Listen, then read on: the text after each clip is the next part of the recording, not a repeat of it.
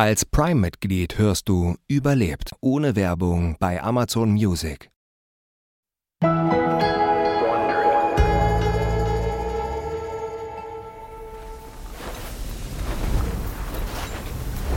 Es ist der 9. Januar 1909.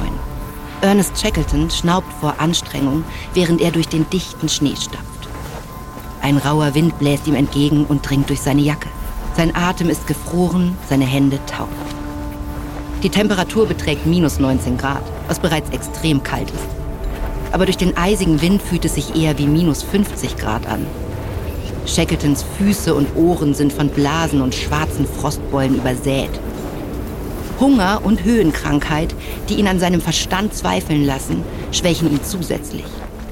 Er und seine Besatzung sind bereits mehr als 1100 Kilometer durch die weite Einöde des antarktischen Schnees gewandert. Immer Richtung Süden. Ihr Ziel ist es, die Grenzen der bekannten Welt hinter sich zu lassen. Sie wollen die ersten Menschen sein, die jemals den Südpol erreichen. Die Expedition wird nach dem Namen ihres Schiffes benannt. Nimrod. Ihre Reise dauert schon fast zweieinhalb Monate an. Trotzdem liegt vor ihnen immer noch ein endloses weißes Plateau aus Schnee und Eis. Der Südpol ist irgendwo vor ihnen, irgendwo da draußen. Sechs Jahre zuvor war Shackleton schon einmal auf diesem eisigen Kontinent. Es war seine erste Antarktis-Expedition unter der Leitung von Captain Robert Scott. Scott hatte einen eher finsteren und launischen Charakter. Er führte seine Crew mit Einschüchterungstaktiken und absoluter Autorität. Shackleton ist genau das Gegenteil. Optimistisch, offen und warmherzig. Je schwieriger die Bedingungen auf der insgesamt achtmonatigen Reise damals wurden, desto größer wurden auch die Spannungen. Als die Crew wegen Erfrierungen und Mangel an Proviant kaum noch vorankam, brüllte Scott, Los, weiter, ihr verdammten Deppen! Doch knapp 800 Kilometer vor ihrem Ziel, dem Südpol, sahen sie sich endgültig gezwungen umzukehren. Als Shackleton damals zum Schiff zurückkehrte, hustete er Blut. Jetzt hat er eine zweite Chance. Dieses Mal leitet er die Expedition mit einer Crew, die aus vier Männern besteht. Und er hat sich geschworen, Scotts Fehler nicht zu wiederholen. Doch seit gut einem Monat kommen auch er und seine Crew kaum noch voran. Shackleton schaut in die hageren Gesichter seiner Männer. Seit Wochen haben sie kaum gegessen. Ihre Füße und Hände können sie längst nicht mehr fühlen. Der unermüdliche Wind und die heftigen Schneestürme tun ihr Übriges. Plötzliche Böen mit bis zu 130 Kilometern pro Stunde fühlen sich an wie unsichtbare Tritte in den Unterleib. Jeden Abend peitscht ein eisiger Orkan über die Zelte, während die Männer drinnen in ihren nassen Schlafsäcken zittern. Sie haben in den letzten drei Tagen kaum geschlafen und sind kaum vorangekommen. Trotz alledem, sie ziehen es durch machen weiter. Sie wissen, was auf dem Spiel steht. Das britische Empire zählt auf sie.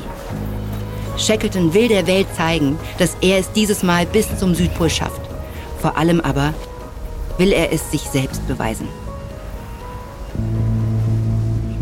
Shackleton prüft seinen Kompass, um sich zu orientieren. Wenn seine Berechnungen richtig sind, sind sie immer noch 97 Seemeilen vom Pol entfernt. Das sind noch etwa 180 Kilometer. Bei diesem Tempo werden sie noch mindestens zwei Wochen bis zum Ziel brauchen. Es ist allerdings nicht mehr genug Proviant da, um es hin und wieder zurückzuschaffen. Frank Wilde sieht den Blick auf Shackletons Gesicht. Was denkst du, Boss? Wilde ist sein zweiter Kommandant. Ein kleiner, unglaublich zäher Mann, dessen Wangen jetzt blau vor Kälte sind. Er sieht vollkommen erschöpft aus. Zeit, die Flagge herauszuholen. Wilde öffnet seine Tasche und überreicht ihm die Flagge des britischen Empires, den Union Jack. Die Seide fühlt sich überraschend schwer an. Shackleton lächelt. Nach dir, Frank. Shackleton beobachtet Frank, wie er die Flagge tief in den Schnee sticht. Dann räuspert er sich. Hiermit erkläre ich diesen Ort zum Gebiet des britischen Empires. Einer der Männer drückt auf den Auslöser einer Kamera, zum Beweis, dass sie es so weit geschafft haben. So sehr Shackleton es auch bedauert, das Ziel nicht erreicht zu haben, weiß er auch, dass sie zumindest ihr Bestes gegeben haben. Und noch viel wichtiger, er hat die Sicherheit seiner Männer gewährleistet. Dann, zum ersten Mal seit fast drei Monaten, wenden sich die Männer gen Norden. Zeit, sich auf den Heimweg zu machen. Auf dem Weg zurück macht sich Shackleton ein stummes Versprechen.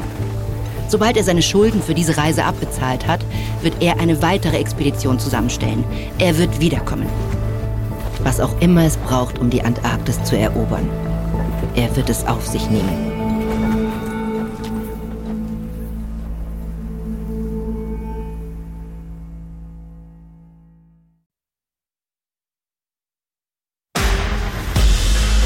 Ich bin Eva Bay und das ist Überlebt von Wondery.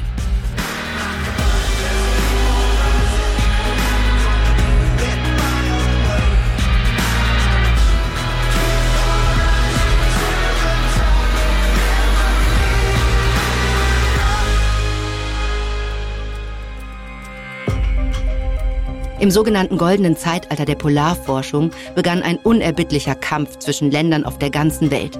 Wer würde die Antarktis und den Südpol zuerst erreichen? Der neue Kontinent war zu diesem Zeitpunkt von der Menschheit noch vollkommen unberührt. Nur die mutigsten wagten ihn zu erkunden. Menschen, die etwas zu Gesicht bekommen wollten, das vor ihnen noch niemand gesehen hatte. Einer der berühmtesten dieser Entdecker war Ernest Shackleton. Seine beiden Versuche, den Südpol zu erreichen, sind legendär.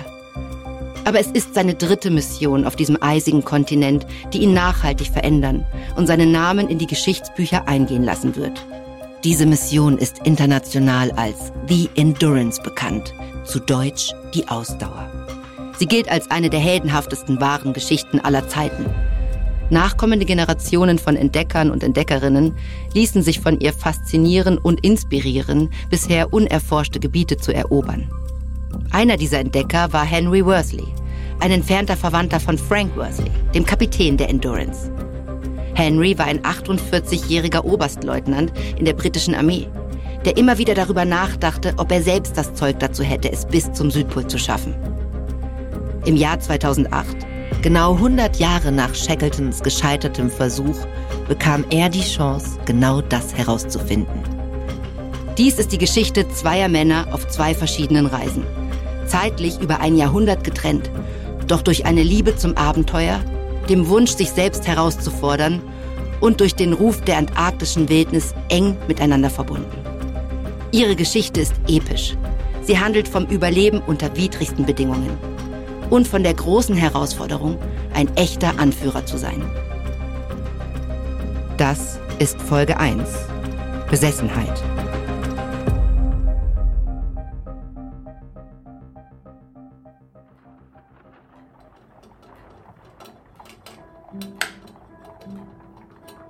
Es ist März im Jahr 1914.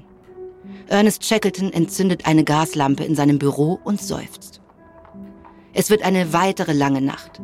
Seit er vor drei Monaten seine neue Expedition angekündigt hat, wird er von Bewerbungen potenzieller Besatzungsmitglieder geradezu überhäuft. Insgesamt sind mehr als 5000 Schreiben bei ihm eingegangen. Es ist mittlerweile fünf Jahre her, dass er auf der Nimrod-Expedition zum Südpol umkehren musste. Nach seiner Rückkehr nach London fiel es ihm schwer, sich wieder an die Hektik der Stadt zu gewöhnen. Aber er hatte keine Wahl. Die Reise hatte ihn in Schulden gestürzt. Seitdem hat er alles nur Erdenkliche versucht, diese Schulden zurückzuzahlen. Zuerst hat er sein Glück mit einem Bergwerksbetrieb versucht, allerdings erfolglos.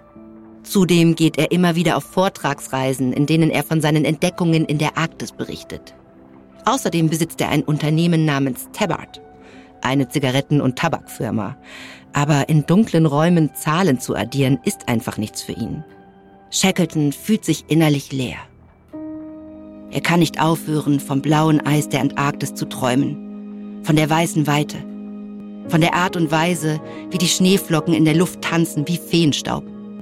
Er muss einfach zurück und es noch einmal versuchen. Doch dann kommt eine Nachricht, die um die Welt geht und Shackleton tief im Herzen trifft. Der norwegische Entdecker Roald Amundsen hat den Pol erreicht. Das Rennen ist vorbei. Zunächst ist dies natürlich ein schwerer Schlag. Aber Shackleton rappelt sich schnell wieder auf.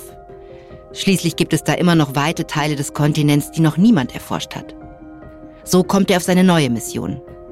Eine transkontinentale Reise von Ozean zu Ozean und dann ganze 2735 Kilometer zu Fuß über eine bisher unbekannte arktische Eislandschaft.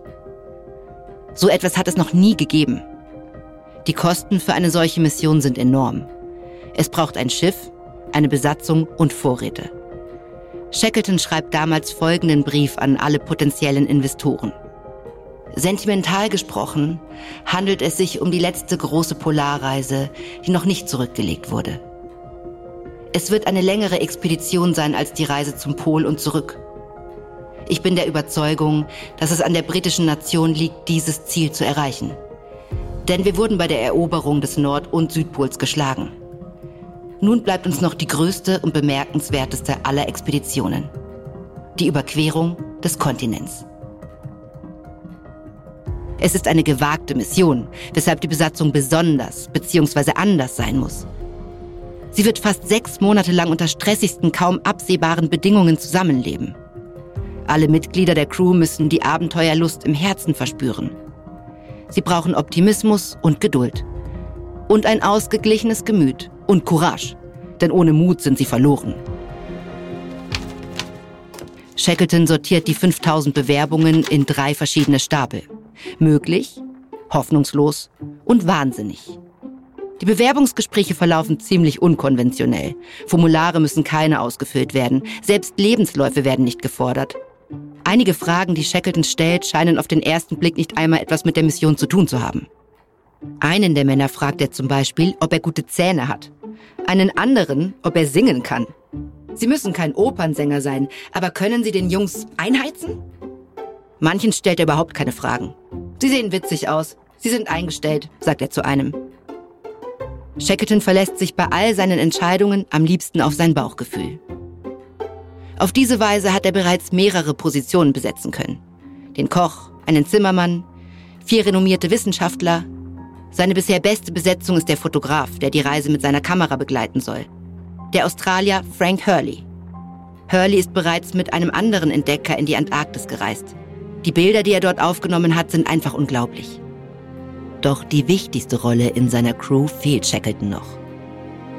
Der Kapitän des Schiffes. Es ist 4 Uhr morgens, als jemand behutsam an Shackletons Tür klopft. Sir Ernest Shackleton? Ja. Kommen Sie herein? Frank Worsley, zu Ihren Diensten. Shackleton weist ihn an, sich zu setzen. Dann mustert er ihn genau. Wie alt sind Sie? 42, Sir. Shackleton ist überrascht. Der Mann sieht viel jünger aus. Und da ist etwas in seinem Gesicht, das ihm auf Anhieb gefällt. Haben Sie mir einen Brief geschickt? Nein, Sir. Ich entschied mich dafür, persönlich vorbeizukommen, direkt nach meinem Traum. Was für ein Traum. Worsley fuchtelt jetzt lebhaft mit den Händen herum. Er spricht schnell. Gestern Nacht habe ich geträumt, dass sich ein Schiff genau diese Straße hier entlang steuerte. Aber sie war mit Wasser und Eisbergen bedeckt. Trotzdem steuerte ich das Schiff direkt hindurch. Als ich aufgewacht bin, bin ich sofort hierher gelaufen und da habe ich ihr Schild gesehen. Imperiale transantarktische Expedition. Und da dachte ich mir, das muss ein Omen gewesen sein. Jetzt ist Shackleton sich sicher, dass er Frank Worsley mag. Der Mann hat eindeutig eine lebhafte Vorstellungskraft und sein Wesen und seine Energie werden die Crew gut ergänzen. Frank erzählt Shackleton weiter, dass er seit seinem 16. Lebensjahr segelt und seit Jahren Mitglied der königlichen Marine ist.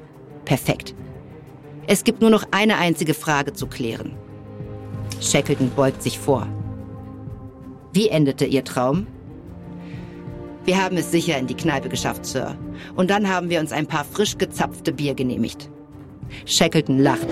Er steht auf und reicht Frank Worsley die Hand. Herzlichen Glückwunsch, Herr Kapitän. Sie sind eingestellt. Als Worsley aus dem Büro ins Morgenlicht tritt, setzt sich Shackleton an seinen Schreibtisch. Es gibt noch viel zu tun. Er hat ein Auge auf ein Walfangschiff geworfen. Der Eigentümer ist verschuldet. Shackleton hofft daher, dass er es recht billig bekommen kann. Es wird einige Nachrüstungen benötigen. Aber der Aufwand wird sich lohnen. Den perfekten Namen für sein Expeditionsschiff hat Shackleton bereits. Es soll die Endurance heißen, inspiriert von seinem Familienmotto. Durch Ausdauer erobern wir. Es ist früher Abend im März 2004. Henry Worsley geht vor dem Pub Fox and Hounds auf und ab. Die Londoner Luft fängt an, sich abzukühlen. Aber Henry bemerkt das kaum. Er ist nervös. Drinnen warten zwei Leute. Er zieht ein altes, abgenutztes Exemplar von Ernest Shackletons Buch über seinen Versuch, den Südpol zu erreichen, hervor und springt zu einer Passage, die er schon viele Male gelesen hat. Hier steht der Grund für Shackletons Abenteuersuche. Unbekannte Orte zu entdecken. Henry liest leise vor sich hin. Menschen fühlen sich aus den verschiedensten Gründen zu den unbekannten Orten dieser Welt hingezogen. Einige wegen der Liebe zum Abenteuer, einige aus dem Durst nach wissenschaftlichen Erkenntnissen und wieder andere lassen sich von den flüsternden Stimmen aus ihrem Innersten mitreißen, die ihnen von der mysteriösen Faszination des Unbekannten erzählen. Diese flüsternden Stimmen hört auch Henry, als er zum ersten Mal die Fotos in Shackletons Buch sieht, aufgenommen von dem großen Frank Hurley. Besonders fasziniert ist er von einem Schwarz-Weiß-Bild, das aussieht, als würde ein Geisterschiff inmitten eines undefinierbaren Meeres liegen. Umgeben von hoch aufragendem Eis. Seitdem ist Henry von Ernest Shackleton förmlich besessen. Wer würde es wagen, unter widrigsten Bedingungen den Südpol erobern zu wollen und nachdem er daran gescheitert war, eine weitere, noch größere Mission in Angriff zu nehmen?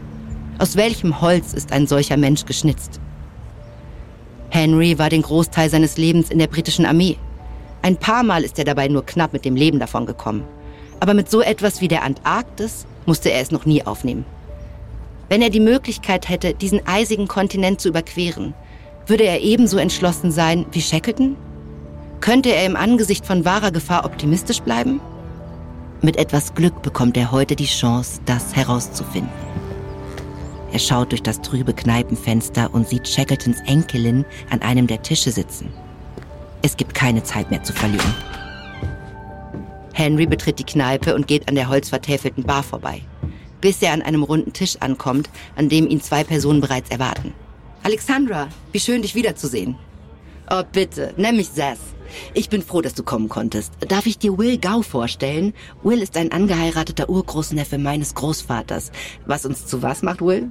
Stiefcousins? Will lacht und steht auf, um Henry die Hand zu schütteln. Er ist stämmig und klein, eine Figur wie ein Boxer. Sein rundes Gesicht ist warm und offenherzig. Ich habe Will alles über dich erzählt, Henry. Dass du mit dem großen Frank Worsley, dem Kapitän der Endurance, verwandt bist. Und dass du fast so viel über meinen Großvater weißt wie ich. Ich muss zugeben, dass das auch für Will gilt. Henry hatte Sass bei Vorträgen über Shackleton und bei verschiedenen Auktionen kennengelernt. Er erzählte ihr, wie sehr er Shackleton bewundert und dass er davon träumt, eines Tages selbst die Antarktis zu erforschen. Nachdem Henry sich gesetzt hat, wird schnell klar, dass er und Will absolut auf einer Wellenlänge liegen. Es ist auch Wills großer Traum, in die Antarktis zu reisen. Er will in Shackletons Fußstapfen treten, den Südpol erreichen. Wills blaue Augen funkeln, als er Henry von seinem Plan erzählt. Das hundertjährige Jubiläum von Shackletons Versuch, den Südpol zu erreichen, ist nur wenige Jahre entfernt. Ich möchte diese Mission mit Nachkommen der Nimrod-Expedition nachstellen. Man kann es als eine Art feierliche Ehrerbietung sehen, aber im Grunde ist es eine nicht zu Ende gebrachte Familienangelegenheit. Ich möchte es versuchen. Ich möchte den ganzen Weg zurücklegen. Es ist die Gelegenheit, auf die Henry sein ganzes Leben lang gewartet hat. Die beiden Männer stecken die Köpfe zusammen. Will erklärt, was genau sie seiner Meinung nach alles brauchen werden. Er möchte zwei Nachkommen finden, die sich ihnen anschließen, um der Anzahl der Männer der Nimrod-Reise zu entsprechen. Und sie brauchen Geld. Expeditionen wie diese sind nicht billig, aber Will hat auch schon einige Ideen, um die nötigen finanziellen Mittel zusammenzubekommen. Und natürlich müssen sie trainieren. Man kann nicht einfach so in die Antarktis reisen, bei minus 50 Grad knapp 1300 Kilometer über eine gefrorene Tundra spazieren und erwarten damit einfach so durchzukommen. Die Reise mag zwar erst in fünf Jahren bevorstehen, aber je früher die Vorbereitungen starten, desto besser.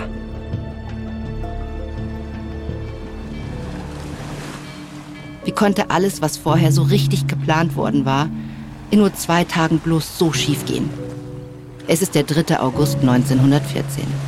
Ernest Shackleton sitzt auf der Veranda des Cliftonville Hotels und starrt auf sein Schiff herab, das unten am Pier andockt. Sein Schiff, die Endurance, ist schöner, als er es je für möglich gehalten hätte. Es ist aus massiver Eiche und norwegischer Tanne gebaut. Von den besten Schiffbauern in ganz Norwegen geformt. Der Besitzer hat es Shackleton für einen Spottpreis überlassen.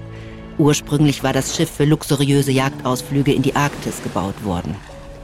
Es gab Passagierkabinen, einen Raucherraum und einen schicken Speisesaal. Natürlich hat Shackleton all das herausreißen lassen, als er das Schiff in London übernommen hatte. Er brauchte Platz, um all die Fracht, Ausrüstung und die vielen Vorräte zu lagern. Allein das Essen, das es braucht, um eine gesamte Besatzung mehr als sechs Monate durchzufüttern, würde viel Platz in Anspruch nehmen. Und dann gibt es da auch noch 69 kanadische Schlittenhunde, die ebenfalls mit dabei sind und versorgt werden wollen. Und dann sind da noch die Boote. Insgesamt vier. Zwei Ruderboote, ein größeres Walfangboot und ein kleines Motorboot für schnelle Fahrten zum Ufer. Frank Worsley, sein Kapitän, hat letzteres selbst entworfen. Aber es ist der Bug, auf den es bei dieser Expedition wirklich ankommt.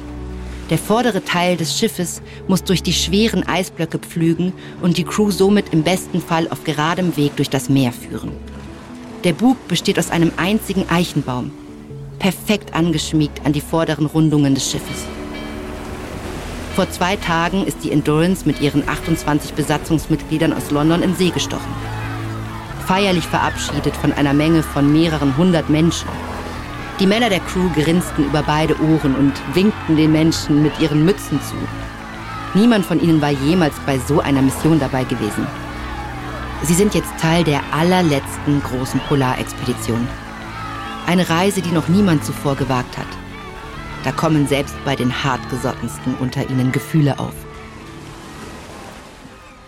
Das Einzige, was die Reise bis hierher getrübt hat, waren Gerüchte über einen Krieg gegen Deutschland. Sie nagen an Shackleton. Sobald sie auf ihrem nächsten Zwischenstopp in Margate anlegen, geht Shackleton vom Bord, um sich ein Bild von den neuesten Entwicklungen zu machen. Es ist sein Bauchgefühl, das ihn dazu treibt. Er schnappt sich eine Zeitung. England wird diesen Abend den Krieg erklären. Die Reservisten der britischen Marine werden mobilisiert. Das bedeutet, die gesamte Reise ist in Gefahr. Sein Gewissen sagt Shackleton, dass er jetzt nicht einfach von dannen ziehen kann. Nicht, wenn sein Land nun jeden Mann und jedes Boot gebrauchen kann. Er ist hin und her gerissen. Alles, was er hat, hat er in dieses Unterfangen gesteckt und damit eine Hypothek auf seine Zukunft aufgenommen. Seinen Unterstützern schuldet er riesige Geldsummen. Geld, das er nach seiner Rückkehr zurückzuverdienen hofft. Es gibt keinerlei Garantie dafür, dass er eine Chance wie diese später noch einmal bekommt. Nicht mit dieser Besatzung, diesen Vorräten. Er muss eine Entscheidung treffen. Schweren Herzens geht er das Dock entlang, zurück zur Endurance. Die Sonne spiegelt sich in ihrem majestätischen schwarzen Rumpf.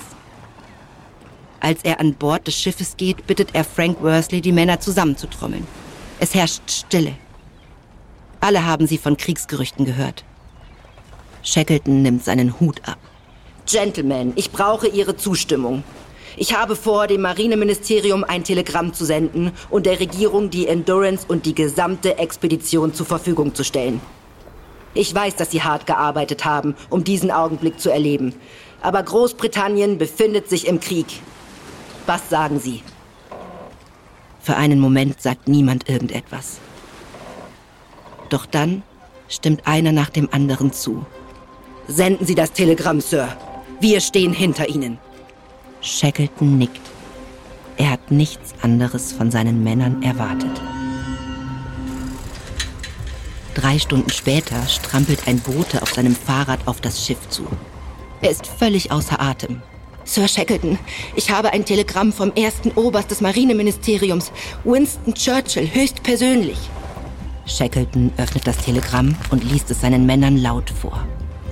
Sir Shackleton, vielen Dank für Ihr großzügiges Angebot. Wir hegen jedoch den Wunsch, dass die Expedition in die Antarktis, die von den wissenschaftlichen und geografischen Gesellschaften abgesegnet wurde, wie geplant vonstatten geht. Somit steht der letzten großen Polarexpedition nichts mehr im Wege.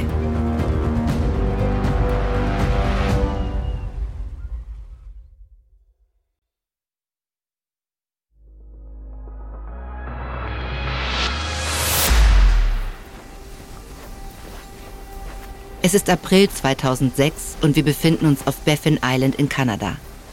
Es sind minus 16 Grad. Henry Worsley versucht, einen 50 Kilogramm schweren Schlitten durch den Schnee zu ziehen. Um seine Brust ist ein Gurt geschnallt. Bei jedem einzelnen Schritt nach vorne fühlt er, wie das Gewicht des Schlittens auf seine Schultern drückt. Die Schmerzen wird er später am ganzen Körper spüren. All dies ist Teil des extremen Polartrainings, für das er und Will sich angemeldet haben, um sich auf ihre Reise zum Südpol vorzubereiten. Das Training wird von der legendären US-amerikanischen Polarforscherin Matty McNair geleitet. Sie hat ein besonderes Interesse an der Expedition entwickelt. Zwei weitere Teammitglieder sind ebenfalls dabei. Beide sind Urenkel des jüngsten Mitglieds der damaligen Nimrod-Crew. Das Team ist über das gesamte Trainingsgelände verteilt. Alle atmen sie schwer. Ihre Schienbeine haben sie sich an zerbrochenen Eisstücken wundgescheuert, die überall unter dem frischen Schnee versteckt liegen. Henry dreht sich um und ruft Will etwas zu. Wie sieht es aus bei dir? Sollten wir nicht alle zusammengehen? Aber Will ist zu weit hinter ihm. Er kann ihn nicht hören. Henry ist froh, endlich offiziell zum Team zu gehören. Aber seit seinem ersten Treffen mit Will geht die Planung nur langsam voran. Ja, sie treffen sich monatlich, aber konkrete Ziele gibt es nicht. Sie recherchieren nach möglichen Sponsoren und dann fangen sie damit wieder von vorne an. Sie haben einen Kurs gebucht, bei dem sie lernen sollten, wie man richtig mit Seilen umgeht. Aber das Einzige, was sie wirklich gelernt haben, ist, wie wenig sie noch wissen. Henry nimmt seine Schutzbrille ab, um sie abzuwischen. Die Lichtstrahlen der Sonne werden vom Schnee reflektiert und dringen direkt in seine Augen. Schneeblindheit. Etwas, von dem Shackleton auf all seinen Reisen berichtete. Henry nimmt sich vor, immer darauf zu achten, seine Augen zu schützen. Als die restlichen Teammitglieder ihn eingeholt haben, schauen sie sich die Schlitten der anderen an. Das ist gar nicht gut. Auf einem der Schlitten sind all die schweren Gegenstände hinten verstaut, auf anderen vorne. Wenn sie nicht einmal einfache Aufgaben wie das Packen von Schlitten richtig erledigen können, wie sollen sie dann dazu in der Lage sein, diese hunderte Meter das Eis hochzuschleppen? Die Männer fahren auf ihren Skiern zurück zum Camp. Matty erwartet sie dort bereits mit verschränkten Armen. Sie sieht nicht zufrieden aus. Kommt, Leute, ab ins Zelt. Wer möchte den Kocher starten? Henry meldet sich freiwillig. Matty beginnt die Trainingseinheit zu beurteilen. Was ist eurer Meinung nach heute schiefgelaufen? Unangenehmes Schweigen. Endlich meldet sich Henry zu Wort. Wir haben die Schlitten falsch gepackt. Und wir haben die Koordinaten falsch gelesen. Henry Adams meldet sich zu Wort. Und wir sind immer noch zu langsam auf den Skiern. Wir werden unser Ziel nicht erreichen, wenn wir nicht schneller werden. Adams ist der jüngste und fitteste von den Vieren. Henry hat ihn erst am Flughafen kennengelernt, als sie hier ankamen. Seine Begeisterung für die Expedition ist fast genauso groß wie die von Henry selbst. Henry mochte ihn auf Anhieb gut leiden. Und das nicht nur, weil sie den gleichen Vornamen haben. Plötzlich füllt sich das Zelt mit einem seltsamen Geruch. Der Kocher! Es brennt! Sie haben komplett vergessen, dass sie den Kocher eingeschaltet hatten. Das Essen hat Feuer gefangen. Adams und Will beeilen sich, die Flamme mit Schnee zu löschen. Matty lacht kurz über das Chaos, dann wird sie ernst. Leute, diese kleinen Dinge sind wichtiger, als ihr denkt. Es mag erstmal lästig wirken, den Kocher zum Laufen zu bringen, aber ihr könnt euch dort draußen solche Fehler nicht erlauben. Nicht beim Bepacken der Schlitten, Aufstellen der Zelte oder eben bei der Zubereitung des Essens. Die Schönheit der Antarktis wird euch in ihren Bann ziehen.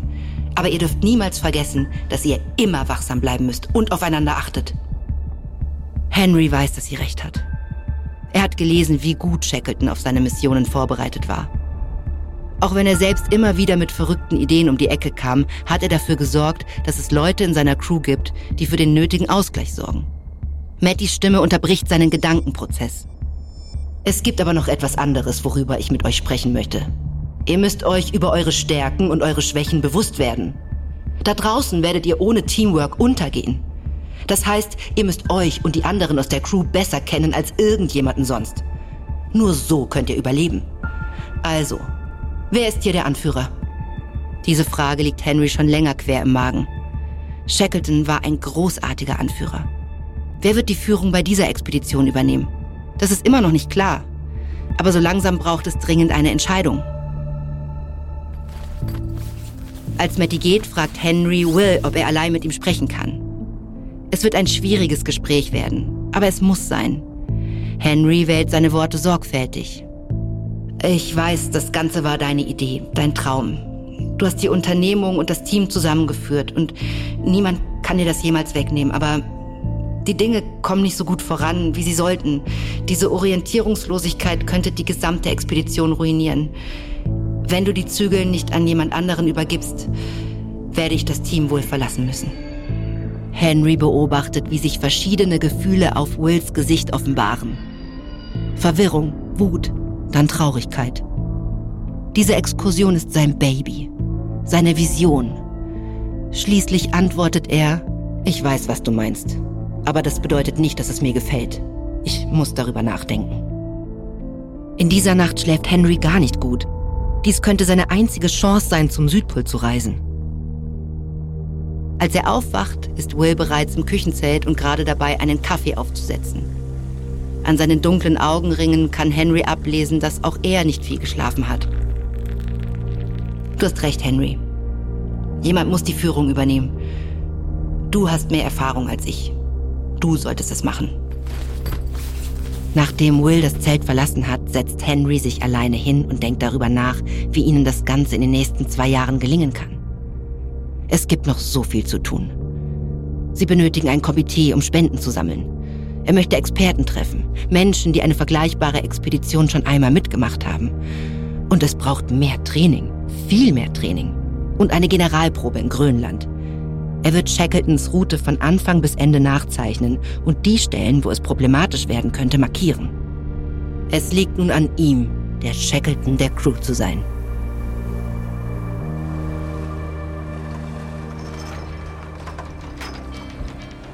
Ernest Shackleton schaut auf den kleinen Kompass aus Messing in seiner Hand.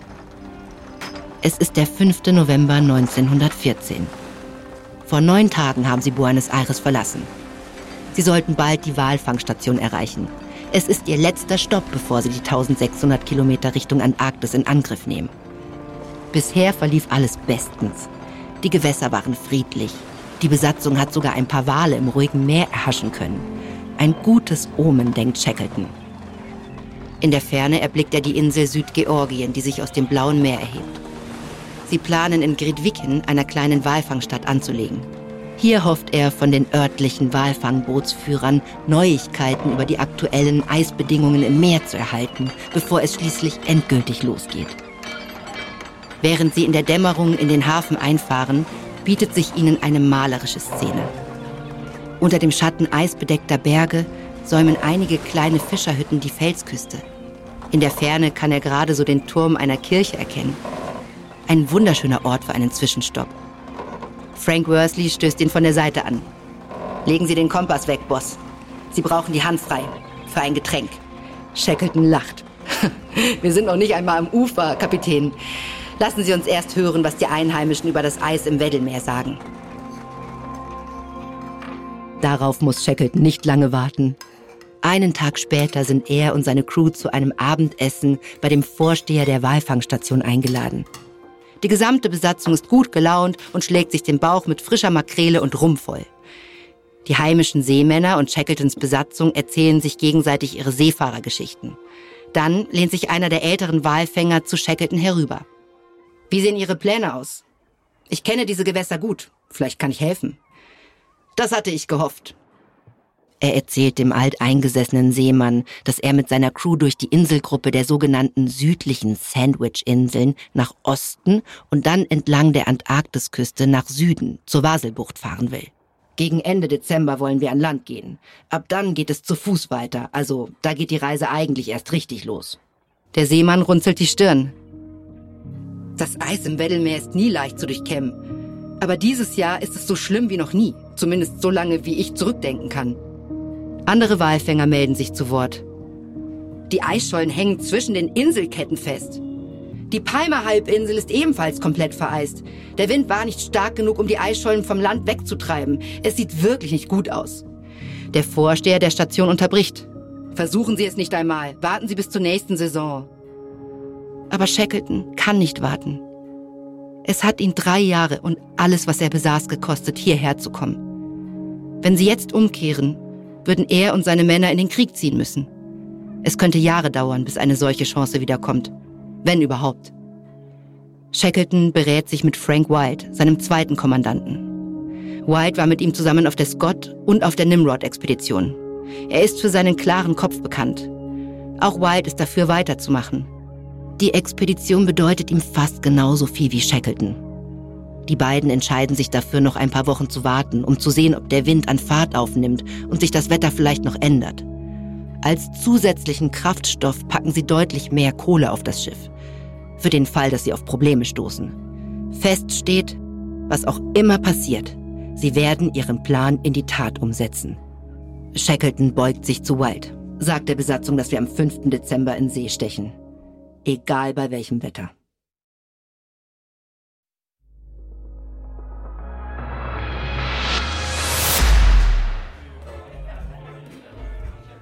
Es ist Oktober 2008. Nach monatelangem Training und unzähligen Stunden, in denen alles daran gesetzt wurde, die nötigen finanziellen Mittel zu beschaffen, ist es endlich geschafft. Es dauerte zweieinhalb Jahre, aber jetzt ist das gesamte Geld beisammen und die Taschen sind gepackt. Henry Worsley stößt mit einem Glas Champagner mit seinen beiden Expeditionspartnern Will Gow und Henry Adams an. Könnt ihr glauben, dass wir das hier wirklich machen? Dass es jetzt echt losgeht? Ich habe vor sechs Monaten angefangen daran zu glauben, als ich gemerkt habe, dass jedes zweite Wort, das aus meinem Mund kam, Shackleton oder Nimrod ist. Sie stehen im Büro der Matrix Group, einem Finanzdienstleistungsunternehmen, das als Hauptsponsor der Expedition fungiert und ihnen heute eine Abschiedsparty schmeißt. Kellner laufen in weißen Hemden durch die Menge und bieten den Gästen Häppchen auf einem silbernen Tablett an. Die Veranstaltung kommt ihnen ziemlich schick vor, besonders angesichts der Tatsache, dass sie sich bald fast nur noch von Energieriegeln ernähren werden. Aber Henry freut sich, dass sie ihren Familien und all ihren Unterstützern mit diesem Abend in angemessener Form danken können. Henry schaut aus den hohen Fenstern hinaus auf die blinkenden Lichter, die vom angrenzenden Londoner West End herüberstrahlen. Bald wird er am anderen Ende der Welt sein, tausende von Kilometern von der Zivilisation entfernt. Seine Frau Joanna stupst ihn an. Woran denkst du? Hm, ich dachte nur, dass ich bald wochenlang nur noch Schnee und Eis zu Gesicht bekommen werde. Bist du immer noch sicher, dass du nicht mit mir mitkommen willst? Du weißt doch, ich hasse es, wenn mir kalt ist. Aber ich werde dich hier mit den Kindern jeden Tag anfeuern. Es tut mir leid, dass dieses Projekt mich so sehr eingenommen hat. Joanna lacht. Verdammter Shackleton, nicht wahr? Aber wir sind stolz auf dich. Verdammter Shackleton. So nennen Henrys Kinder diese Reise seit einer Weile. Seit er die Rolle des Teamleiters übernommen hat, hat Henry fast jede freie Minute der letzten zwei Jahre wie besessen damit verbracht, alle Details auszuarbeiten. All seinen Sponsoren hat er handschriftliche Dankeschreiben geschickt, hat Karten studiert und an zwei weiteren Trainingskursen teilgenommen, darunter einen Probelauf in Grönland. Jetzt ist alles startklar. Sie sind bereit. Dave Connell winkt Henry vom anderen Ende des Raums zu. Dave sollte das vierte Mitglied der Expedition sein, musste aber aus familiären Gründen darauf verzichten, Teil des über 1600 Kilometer langen Fußmarsches zu sein. Trotzdem hat er weiter mitgeholfen, Geld zu sammeln. Er wird auch trotzdem in die Antarktis fliegen und die Gruppe am 9. Januar an der 180 Kilometer Marke treffen. Es ist das Datum und der Standort, an dem Shackletons Crew genau 100 Jahre zuvor umkehrte. Dave wird von vier anderen Männern begleitet, darunter ein weiterer Nachkomme, Tim Fright. Tims Urgroßvater war Shackletons zweiter Kommandant auf der Endurance und hat Shackleton auch schon auf der Nimrod-Expedition begleitet.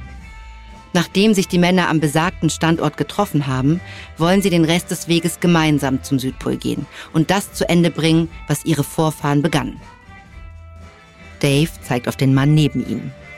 Es ist einer der Sponsoren, dessen Unternehmen die gesamte Kleidung eigens für die Expedition anfertigte. Henry schüttelt dem Mann die Hand. Vielen Dank für alles. Wir sind unheimlich dankbar. Ich bin mir sicher, dass es lästig war, all unsere Taschen um ein paar zusätzliche Zentimeter zu erweitern aber das wird uns sehr behilflich sein. Ach, keine Ursache. Wann reisen Sie ab? Unser Flug geht morgen. Erstmal nach Chile und dann weiter nach Cape Royds in der Antarktis. Dort begannen Shackleton und seine Männer ihren Marsch zum Südpol. Unser Ziel ist es, dort am 29. Oktober anzukommen. Am selben Tag, an dem sie vor 100 Jahren aufgebrochen sind. Und mit etwas Glück erreichen wir dann am 9. Januar die 180 Kilometer Marke. Henry Adams, der dritte Expeditionspartner, lacht. Und Sie können sich sicher sein, dass Henry genau weiß, wie schnell wir unterwegs sein müssen, um es auch wirklich pünktlich dorthin zu schaffen. Henry hat Stunden damit verbracht, zu berechnen, wie schnell sein Team sein muss, um ihr jeweiliges Ziel zu erreichen. Sie müssen durchschnittlich etwa 20 Kilometer pro Tag zurücklegen. Aber er weiß, dass selbst beim solidesten Plan etwas schiefgehen kann. Wetter, Verletzungen, Überraschungen. Das beste Beispiel dafür ist die Endurance. Das Klopfen einer Gabel auf Glas unterbricht ihr Gespräch. Alle Augen schauen jetzt ganz zum Ende des Raumes, wo Shackletons Enkelin Sass steht und ihr Champagnerglas zum Toast erhebt. Wie viele von Ihnen wissen, habe ich eine Reihe von Habseligkeiten meines Großvaters aufbewahrt. Einige sind Stücke, die er auf der gleichen Reise mit sich führte, die diese Männer nun genau 100 Jahre später antreten werden. Und daher dachte ich, dass es mehr als passend ist, Henry Worsley, dem Teamleiter, eines dieser Andenken auf seiner Reise mitzugeben. Henry, kommst du kurz zu mir? Als Sass ihm eine kleine Schachtel überreicht, spürt Henry, wie ein Gefühl der Verlegenheit in ihm hochkommt.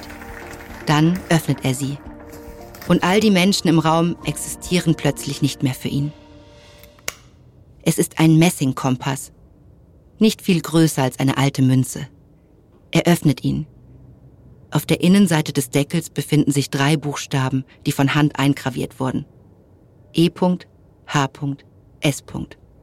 Ernest Henry Shackleton. Henry schluckt den Kloß im Hals herunter. Im Raum ist es jetzt ganz still. Diesen Kompass bis zum Südpol zu tragen, wird mir eine große Ehre sein. Vielen Dank, Sass. Shackleton hat es mit diesem Kompass nie bis zum Südpol geschafft. Jetzt liegt es an Henry und seinem Team, ihn dorthin zu bringen. Er hält ihn hoch, damit möglichst alle einen Blick darauf werfen können. Möge dieser Kompass uns sicher an unser Ziel führen. Cheers alle miteinander. Henry weiß genau, dass es nicht nur der Kompass ist, der sie auf ihrer Reise führen wird. Die wichtigsten Ansagen, die müssen von ihm kommen.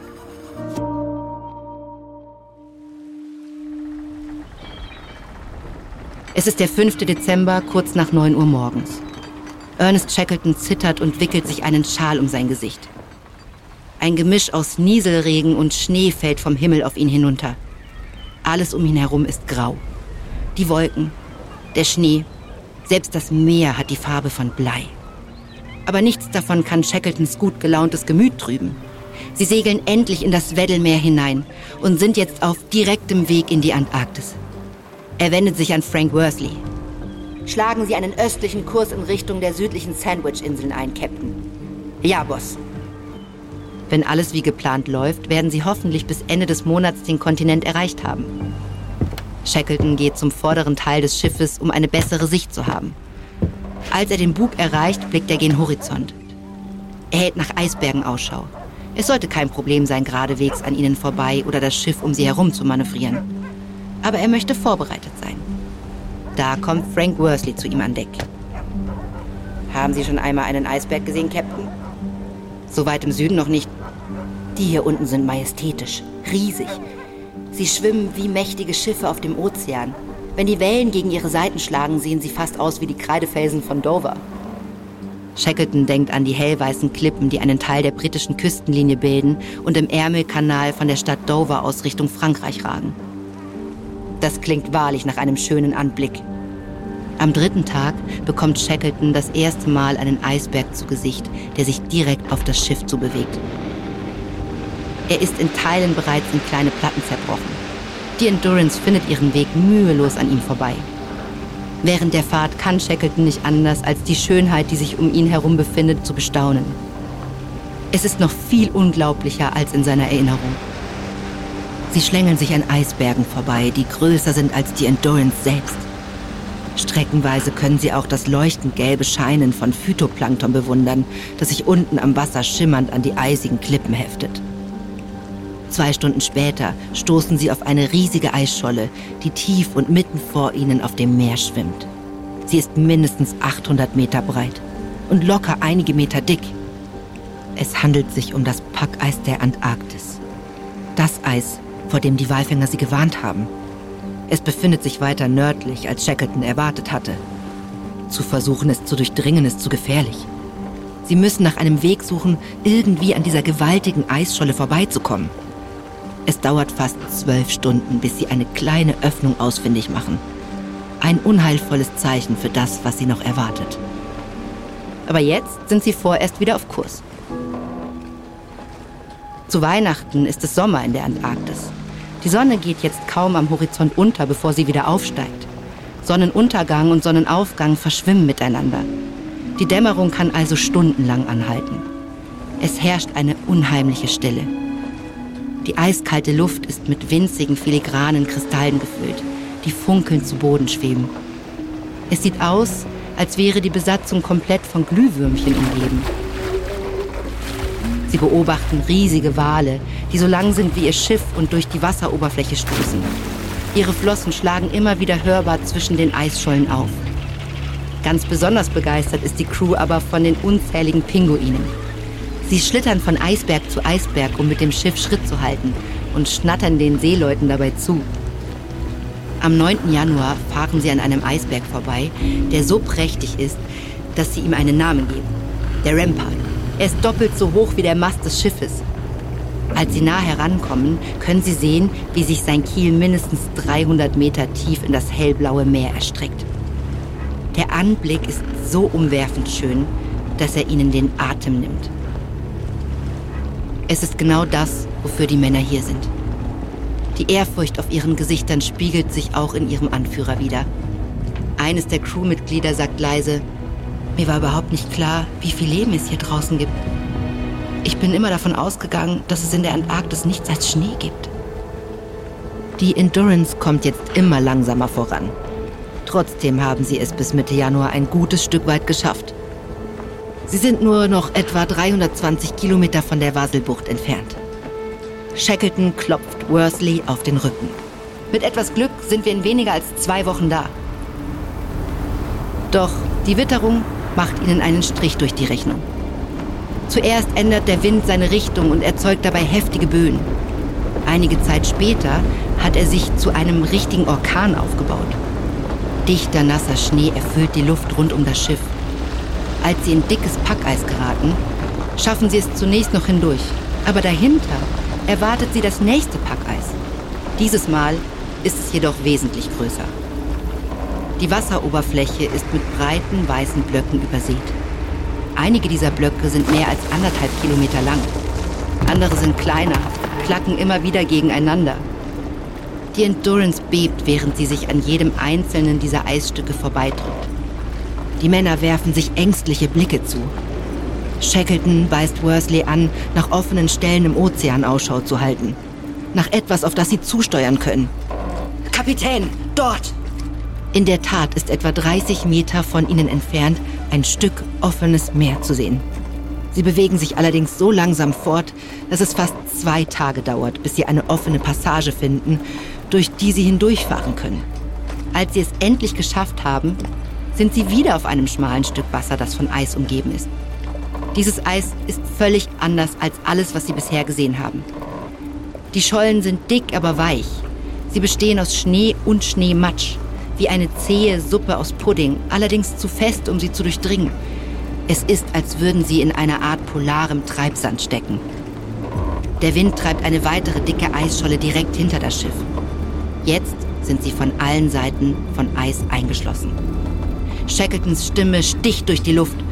Volle Fahrt voraus! Zwingen wir uns hindurch! Doch das Eis will nicht nachgeben.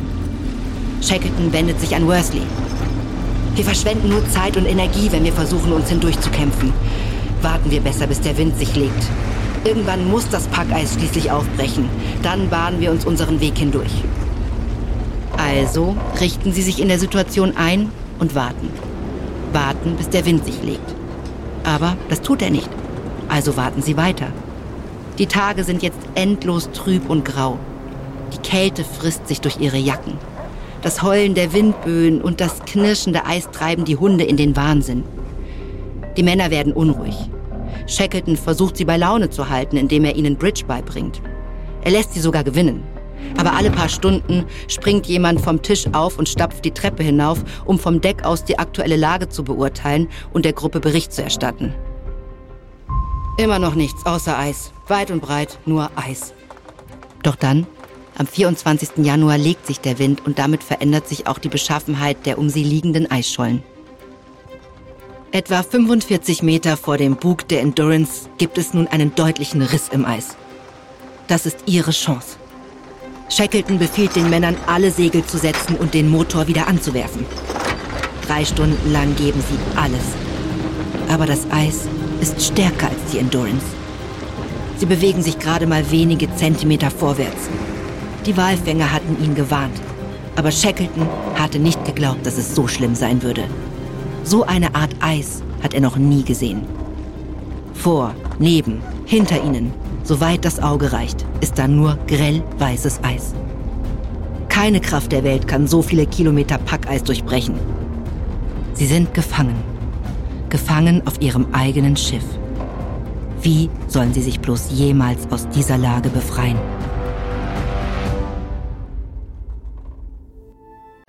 Das ist die erste Folge unserer fünfteiligen Serie Endurance. Überleben in der Antarktis.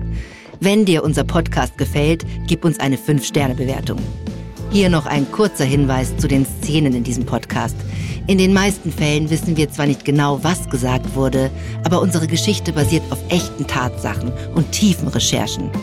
Wenn du mehr über das legendäre Antarktis-Abenteuer erfahren möchtest, empfehlen wir dir die Bücher Endurance Shackletons Incredible Voyage von Alfred Lansing, South von Sir Ernest Shackleton selbst und In Shackletons Footsteps von Henry Worsley. Überlebt ist eine Produktion von Munk Studios für Wondery. Ich bin Eva Bay. Simon Worrell hat diese Geschichte geschrieben. Bearbeitet wurde sie von Maura Walls und Brian White. Kira Funk und Katja Reister haben die Folge übersetzt und adaptiert. Produzentin von Munk Studios Ilona Toller. Das Sounddesign haben Joe Richardson und Martina Weber gemacht. Für Wondery Producer Patrick Fiener, Tim Kehl und Simone Terbrack. Executive Producer Stephanie Jens, Jessica Radborn und Marshall Louis.